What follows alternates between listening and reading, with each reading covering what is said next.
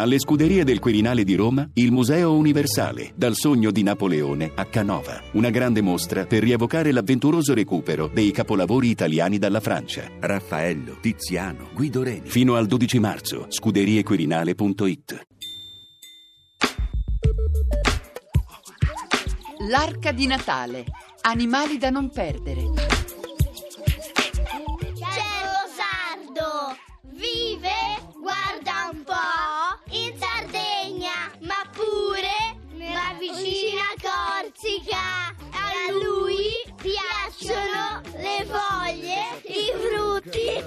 E le piante. Fa i, i, i, l'elefante in un laghetto che fa oh. Il cervo sardo è endemico del massiccio sardo corso, ovvero una specie che vive unicamente nei boschi di queste due grandi isole mediterranee. Ancora non sappiamo se abbia colonizzato questi territori da solo o se vi sia arrivato portato dalle popolazioni preistoriche. Molto probabilmente questa specie era considerata un elemento sacro delle foreste. Il cervo sardo è più piccolo, il suo mantello è più scuro e i palchi sono meno sviluppati di quelli del cervo europeo e molto probabilmente questo è un adattamento alla bassa e folta foresta mediterranea. Le corna, presenti solo nei maschi, cadono alla fine dell'inverno per rispuntare però dopo poche settimane coperte da un delicato velluto. Nei primi anni di vita ad ogni ricrescita si aggiungerà una ramificazione in più, fino a raggiungere in età adulta una dimensione stabile. I maschi e le femmine tendono a vivere in piccoli branchi separati, le femmine con le loro piccole e i maschi guidati dal più anziano. Nel periodo degli amori i maschi si accoppiano con più femmine, creando dei piccoli arimi di cui sono molto gelosi. È proprio in questa stagione che la foresta riecheggia dei bramiti, che sono dei suoni profondi e gutturali. Sono i tipici richiami dei cervi per affermare la propria presenza e soprattutto per difendere il proprio harem.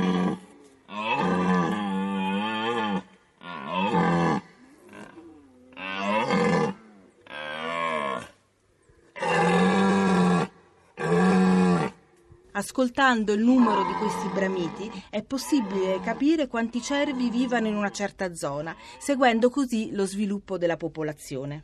Ma quanto rischia il cervo sardo? Livello di rischio vulnerabile.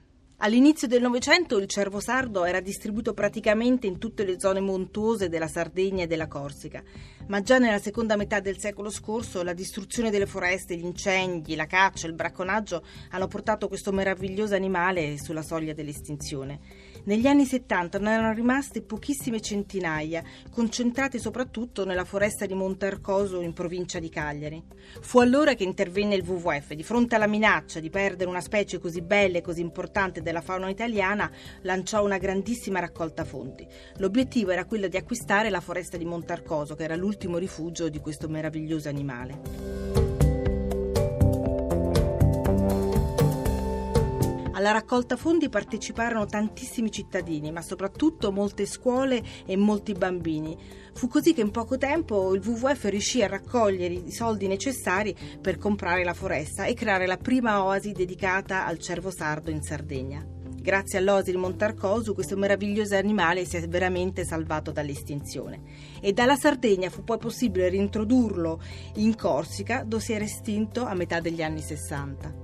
È una bellissima storia di conservazione che dimostra che tutti possono fare moltissimo per salvare una specie dall'estinzione. L'arca di Natale. Isabella Pratesi ha raccontato Il cervo sardo